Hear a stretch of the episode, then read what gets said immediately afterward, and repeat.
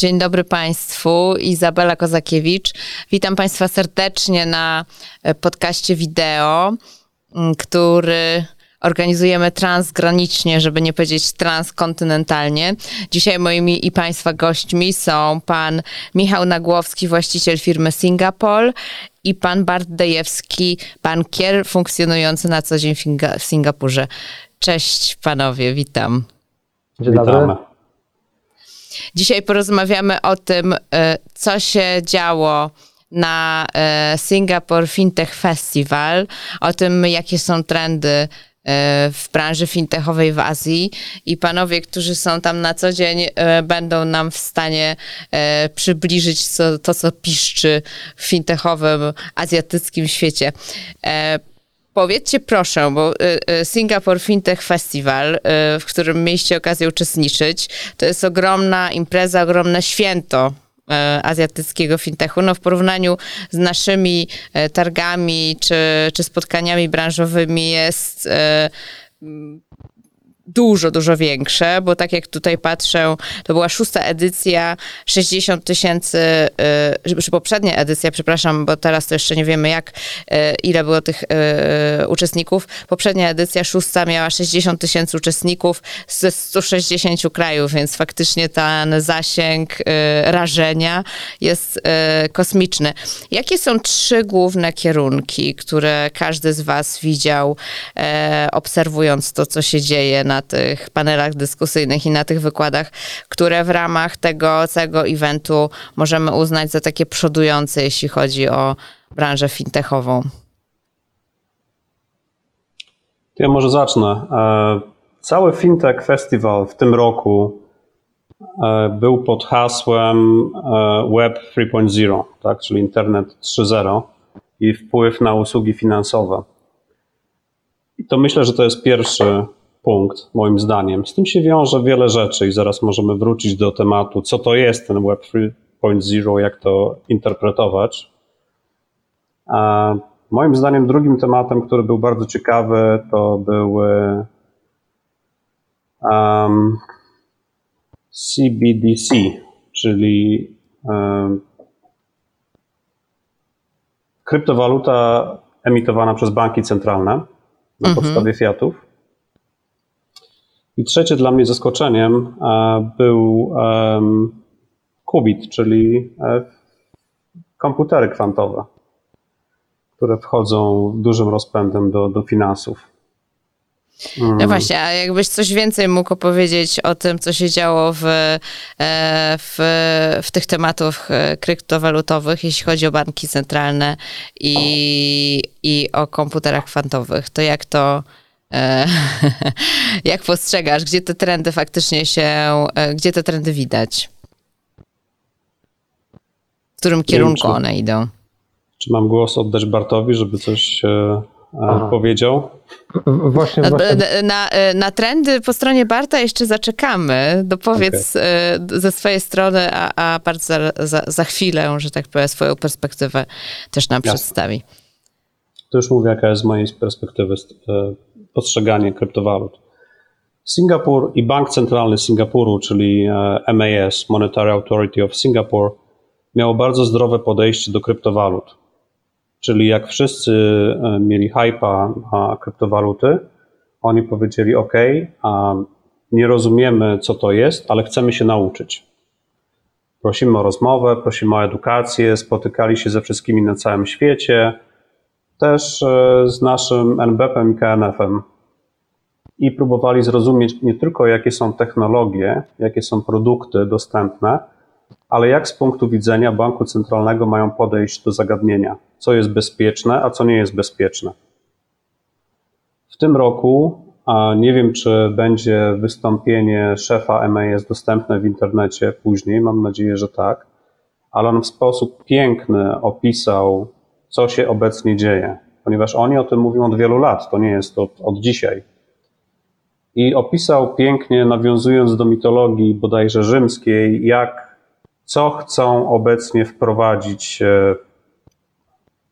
ludzie od kryptowalut, co rynek oczekuje, ale też jaka jest rola banków centralnych i dlaczego to się nie zazębia. oraz co mhm. zrobić, żeby się zazębiało. I krótko mówiąc, dlaczego Singapur w tym momencie jeszcze nie jest gotowy na e, kryptowalutę e, dolara singapurskiego. Co nie znaczy... No, mhm. no tam jest kilka powodów, natomiast regulacje w Singapurze, nie to, że są gotowe, ale cały czas są dyskutowane. My też uczestniczyliśmy w tych różnych dyskusjach od de facto dwóch, trzech lat. A Singapur podchodzi bardzo zachowawczo i konserwatywnie do wielu tematów. To dłuższa historia, ale to też do, do bezpieczeństwa portfela, portfela swoich um, um, obywateli. obywateli. Tak. I jeżeli powiedzą, ok, rozpoznajemy kryptowaluty, że coś takiego jest na rynku i może funkcjonować, to wtedy, jeżeli obywatele zaczną kupować kryptowaluty i będą mieli później jakieś straty na portfelach, będą mieli pretensje do banku centralnego i do rządu singapurskiego. Tak mi się wydaje. Natomiast oni bardzo fajnie podchodzą, że mają naprawdę otwarte umysły i, i wszyscy z rynku kryptowalut też są w Singapurze i rozmawiają z nimi.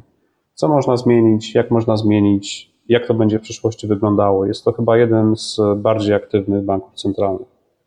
Ale Czy otaczają się, otaczają się też osobami mądrzejszymi od siebie, co cenne. Tak, sami w sobie już są według mnie na niezłym poziomie.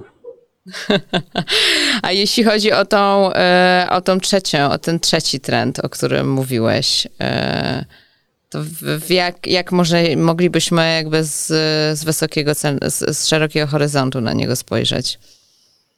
Komputery kwantowe były dla mnie dużym zaskoczeniem na tym Fintech Festiwalu, bo wydaje no się, właśnie. że jest to technologia zupełnie jakaś kosmiczna i która będzie dopiero za pięćdziesiąt lat. Okazuje się, że nie, że już jest. I I B M też ma dwadzieścia parę komputerów kwantowych i udostępnia je na chmurze. Także wszyscy, którzy mogą programować i wiedzą jak, bo to jest też inny sposób obsługi, mogą już teraz się zalogować i, i, i się tym bawić. To jest niesamowite i oczywiście sposób działania komputerów kwantowych jest zupełnie inny niż normalnych. Ja nie jestem informatykiem, ani fizykiem, ani matematykiem, ale wiem, że sposób podejścia programowania jest inny, ale też możliwości wyliczeniowe są znacznie szybsze i większe. Stąd też zaczęło się od fizyki, potem była chemia, kiedy ludzie zdali sobie sprawę, że mogą sprawdzić różnego rodzaju rzeczy, które dzieją się w przyrodzie, po czym przyszli finansiści i powiedzieli, hmm, a co gdyby to zastosować do wyliczenia instrumentów finansowych? I potem sobie też zdali sprawę, że ich zabezpieczenia e, krypto nie są tak bezpieczne, jak się wydawało. I teraz tak naprawdę całe cyber security jest skupione też na komputerach kwantowych, co one tam namieszają. Wielki temat, bardzo ciekawy.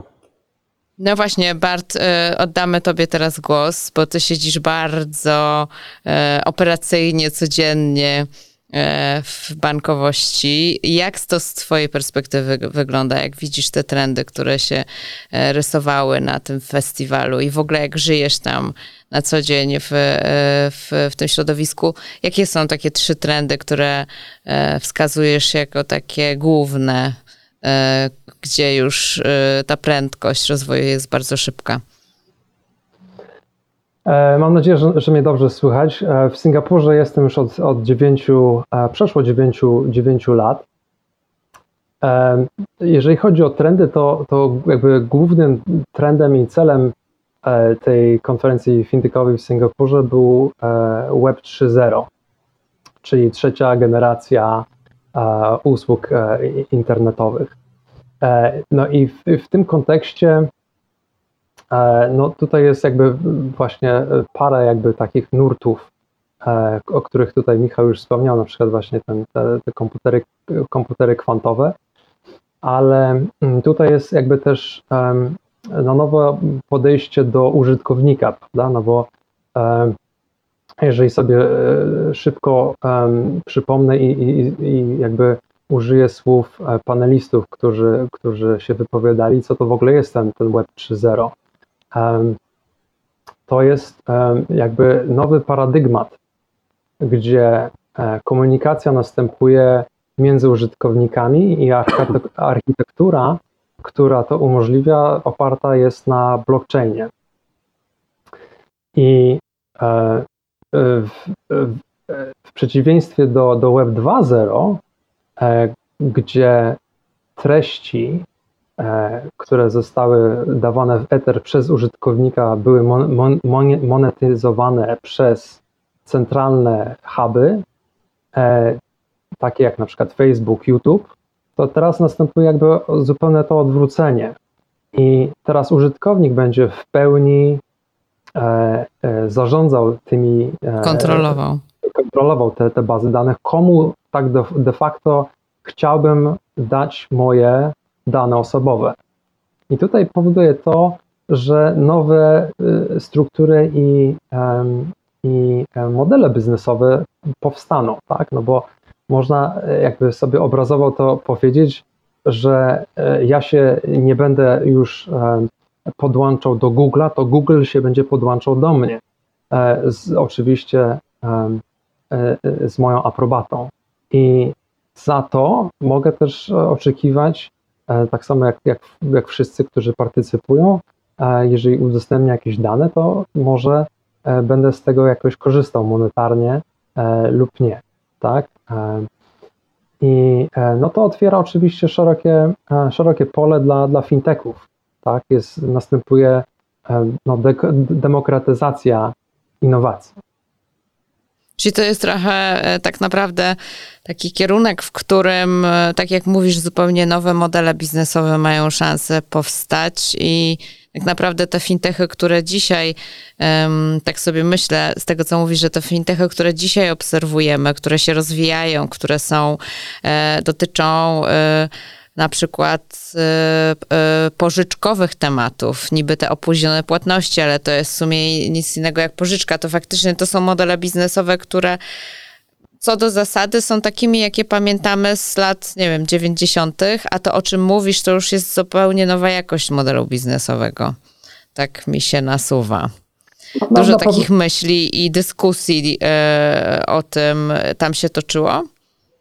E, tak, znaczy y, w szerokim pojęciu payments były na pewno, y, na pewno tutaj na radarze, ale jeżeli mhm. chodzi o pożyczki, to, to tak samo b, b, będzie to e, prawdopodobnie funkcjonować poprzez e, używanie machine learning i sztucznej inteligencji.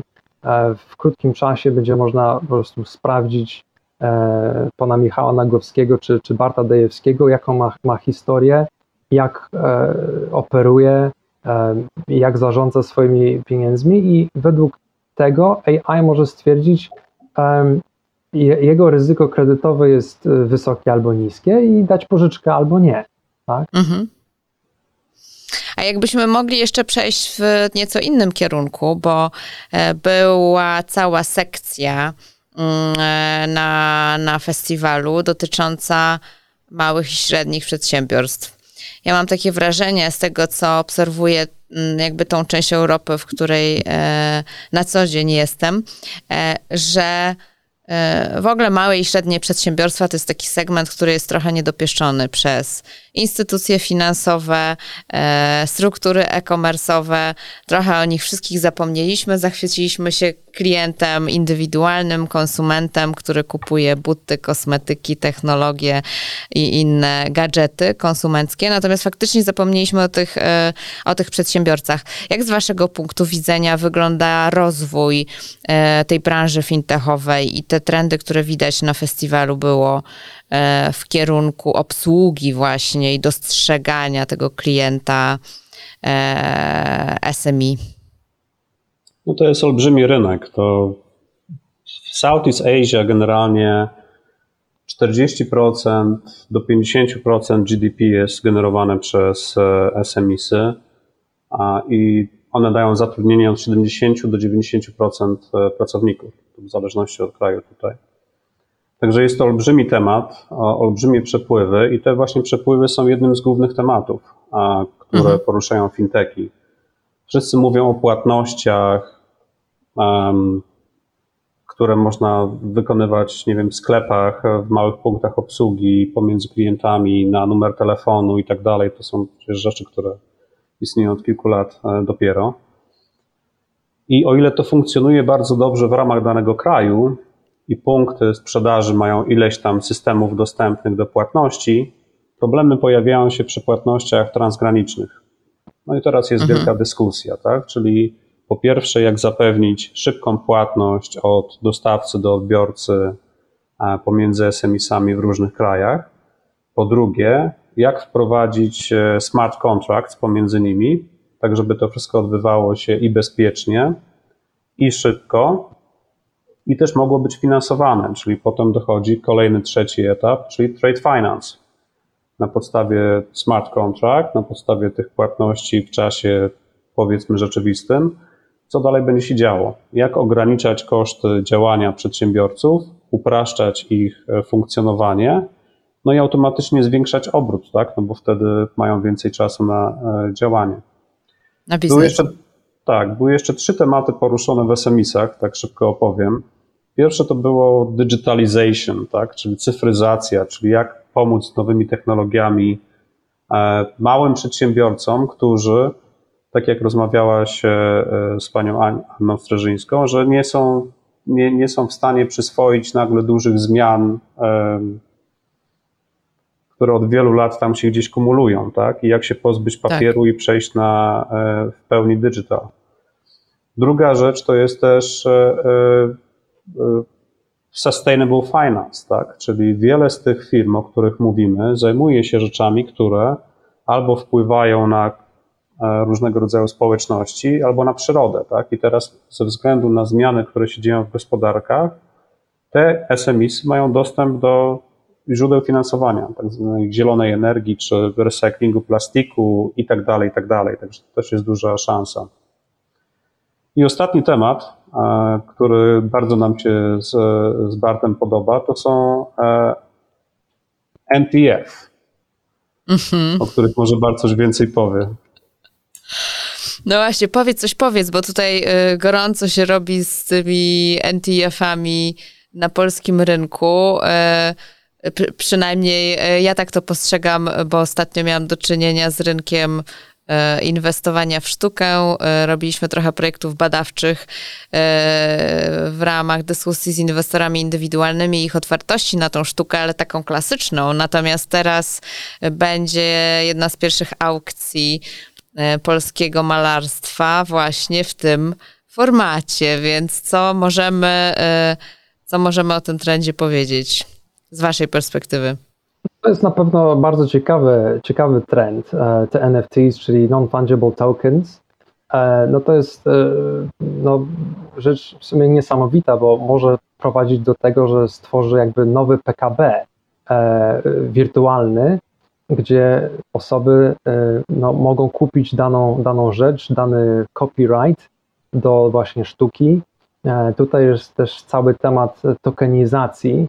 Tutaj też w Deutsche Banku robiliśmy studium przypadku, żeby stokenizować na przykład budynek, tak, w funduszu inwestycy- fundusza inwestycy- do funduszu inwestycyjnego. Także tutaj pole jest bardzo, bardzo szerokie, może dotyczyć książek, może dotyczyć muzyki, może właśnie dotyczyć sztuki i to powoduje to, że wracając jakby do, do, do tej zmiany tego paradygmatu, że teraz treści, które są wrzucane na przykład do Facebooka czy, czy Twittera, no de facto są dawane za darmo, tak? Natomiast to może być też spora wartość, jeżeli ktoś na przykład napisze ładny poemat i, i go, go wpisze na Facebooka, ale może go też równie dobrze sprzedać. Mhm. I, i wówczas właścicielem jest, jest ta osoba, która kupi ten poemat czy, czy, czy kawałek sztuki. Także to też powoduje to, że na nowo użytkownicy i w tym wypadku artyści no, mogą właśnie zmonetyzować swoją twórczość, co jest niesamowite. No właśnie, to taka zupełnie nowa jakość. Bardzo jestem zresztą ciekawa tej pierwszej aukcji, która będzie w Desa Unicum drugiego grudnia już. Będę na pewno obserwować, jaką po popularność to dzieło osiągnęło. A słuchajcie, jeszcze też mam pytania o takie najciekawsze rozwiązania, które widzieliście, bo tam też była taka sekcja, która dotyczyła rozwiązań z różnych krajów, z całego świata. No, bo myślę, że pewnie nie ma miejsca, albo to jest jedno z nielicznych miejsc, gdzie tyle rozwiązań się prezentuje. Co dla was tak personalnie z takich największych ciekawostek było taką, e, czy ogromnym zaskoczeniem, czy taką niespodzianką, o której warto opowiedzieć? Ja myślę, że Singapore Fintech Festival to nie jest regionalna impreza, to jest impreza globalna. I to też należy podkreślić, że Singapur bardzo dużo inwestuje od tych kilku lat, kiedy Fintech Festival istnieje, żeby ugruntować swoją pozycję jako financial hub, tak? Trzeci na świecie, po Nowym Jorku, Londynie i, i Singapur jest od kilku lat na, na, na miejscu w Azji jako pierwszy. I wszystko, co się dzieje tutaj, jest globalne. Czyli te technologie, które widzisz, to, to nie jest tak, że one są specyficzne dla, jakiejś, tak. dla jakiegoś kraju. To, co się różni, to jest poziom zaawansowania technologicznego, ponieważ Europa z punktu widzenia nawet Polski jest bardzo homogeniczna. Czyli wszędzie, mhm. tudzież w większości krajów obowiązują te same przepisy Unii Europejskiej. Jeżeli nie Unii Europejskiej, to są one zbliżone w jakimś tam stopniu, czy w Szwajcarii, czy i tak dalej. Natomiast w Azji są kraje i bogate, jak Singapur, ale też biedne, jak Bangladesz czy Birma. Sposób ubankowienia a, osób jest... No właśnie, tych konsumentów inny. bez dotarcia do... bez takiego dotarcia do, do sieci. Tak, i to był jeden z tematów, czyli na przykład jak zastąpić nawet dokumenty osobiste rozwiązaniami finansowymi, tak? Czy to karta kredytowa, czy, czy osoba jak może otworzyć rachunek bankowy bez posiadania e, dowodu osobistego i paszportu. Mhm. Bo to daje szansę jej dalszego rozwoju, tak? Żeby zatrudnić się, mieć e, różnego rodzaju płatności. Także to były tematy takie ciekawe, nie regionalne, bardziej globalne, bo tutaj też wchodziła Afryka. Natomiast to wracając do tego, że to nie jest raczej lokalna impreza, bardziej globalna. Uczestniczyli w niej ministrowie, szefowie banków centralnych z całego świata, założyciel, właściciel tego Ethereum, tak, i różnych innych kryptowalut. No, super, super ciekawe. Trener Liverpoolu, no, bardzo pomieszane towarzystwo z różnych dziedzin. No tak, trener ja mam... Liverpoolu fintechowo dosyć jest dużym zaskoczeniem, co też ciekawostka. Tak, ale wracając do en ef tisów, było też super ciekawe to, że wypowiadał się wokalista Linkin Park, mhm. czy były menadżer Tiny Turner i nagle ich spojrzenie jako artystów na to, co mogą zrobić de facto na rynkach finansowych, tak? Jak tak. zarabiać pieniądze, jak komercjalizować ich, ich pracę, no to było super, ale dla mnie tak Tak czy inaczej, największym odkryciem w tym momencie um, oczywiście były komputery kwantowe. Też ze względu na data science, którym teraz się e, częściowo zajmuję i, i to będzie skok w przyszłość na głęboką wodę. Bart, jak z twojej perspektywy, co cię zaciekawiło najbardziej? E, z mojej perspektywy no, pa, parę rzeczy, tak? E, na pewno... E, jest skok milowy kryptowalut i, i tej całej strefy właśnie dotyczącej kryptografii, właśnie tych wszystkich stablecoins i też C B D C, czyli walut, kryptowalut, które są sponsorowane przez banki centralne, co pokazuje. I to też był dedykowany cały hackathon temu, że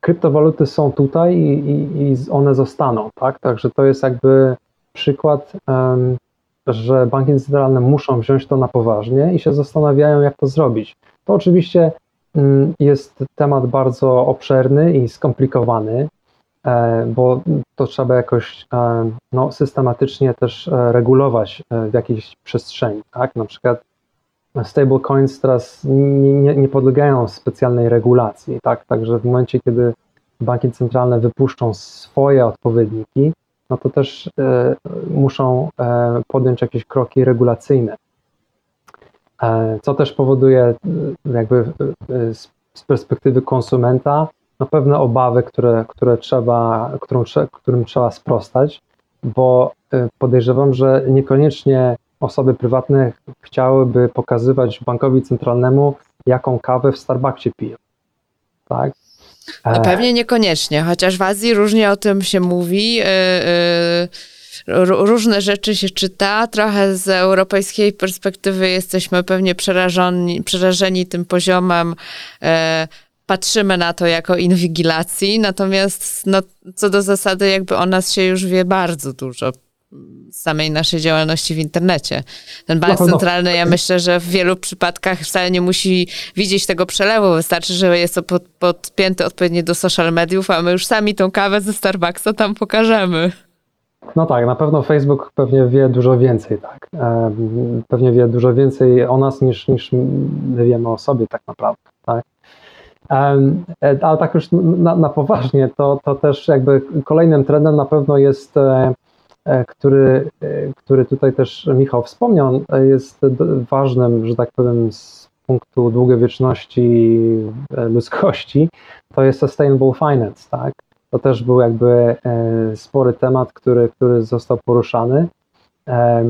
Tutaj też wobec tego spotkania fintechowego, który też, że tak powiem, był prowadzony paralelnie do, do C O P dwadzieścia sześć, który się odbywał w Szkocji, w Glasgow, tak? I tutaj też to pokazuje, że, że, że właśnie no, jest potrzeba rozwiązań i też regulacji i przejrzystości właśnie w, w ogólnie patrząc w finansach i inwestowaniu w finansach. I trzeci temat, o którym poniekąd już wspomniałem, czyli ta tokenizacja, albo inaczej mówiąc, inwestowanie frakcyjne. Fajnie, miło mi patrzeć, że, że niektóre banki, tutaj właśnie też w Singapurze, D B S, już testują te rozwiązania, tak aby móc użytkownikom i, i inwestorom indywidualnym umożliwić też inwestowanie właśnie na przykład w budynek, tak, który normalnie jest e, dla e, dużych inwestorów, ale też może być udostępniony właśnie przez, przez, e, te, inwest- e, przez te tokenizacje i, i użytkownikom czy inwestorom indywidualnym. I tutaj musimy niestety postawić kropkę, bo czas nam się kończy. E, bardzo Wam dziękuję za te, e, za te wskazówki, opinie dotyczące Singapore Fintech Festival. Mam nadzieję, że to nie ostatni nasz wywiad, bo faktycznie jesteście tam okiem, z którego można korzystać i patrzeć, w jakie trendy w Azji się rozwijają, jeśli chodzi o rynek fintechowy i inne technologiczne. Także bardzo Wam dziękuję. Moimi i Państwa gośćmi był pan Michał Nagłowski, właściciel firmy Singapore, i pan Bart Dejewski, bankier pracujący od dziewięciu lat w Singapurze. Bardzo dziękuję, Izabela Kozakiewicz, i zapraszam na kolejny odcinek naszych rozmów. Do widzenia. Dziękuję. Do widzenia.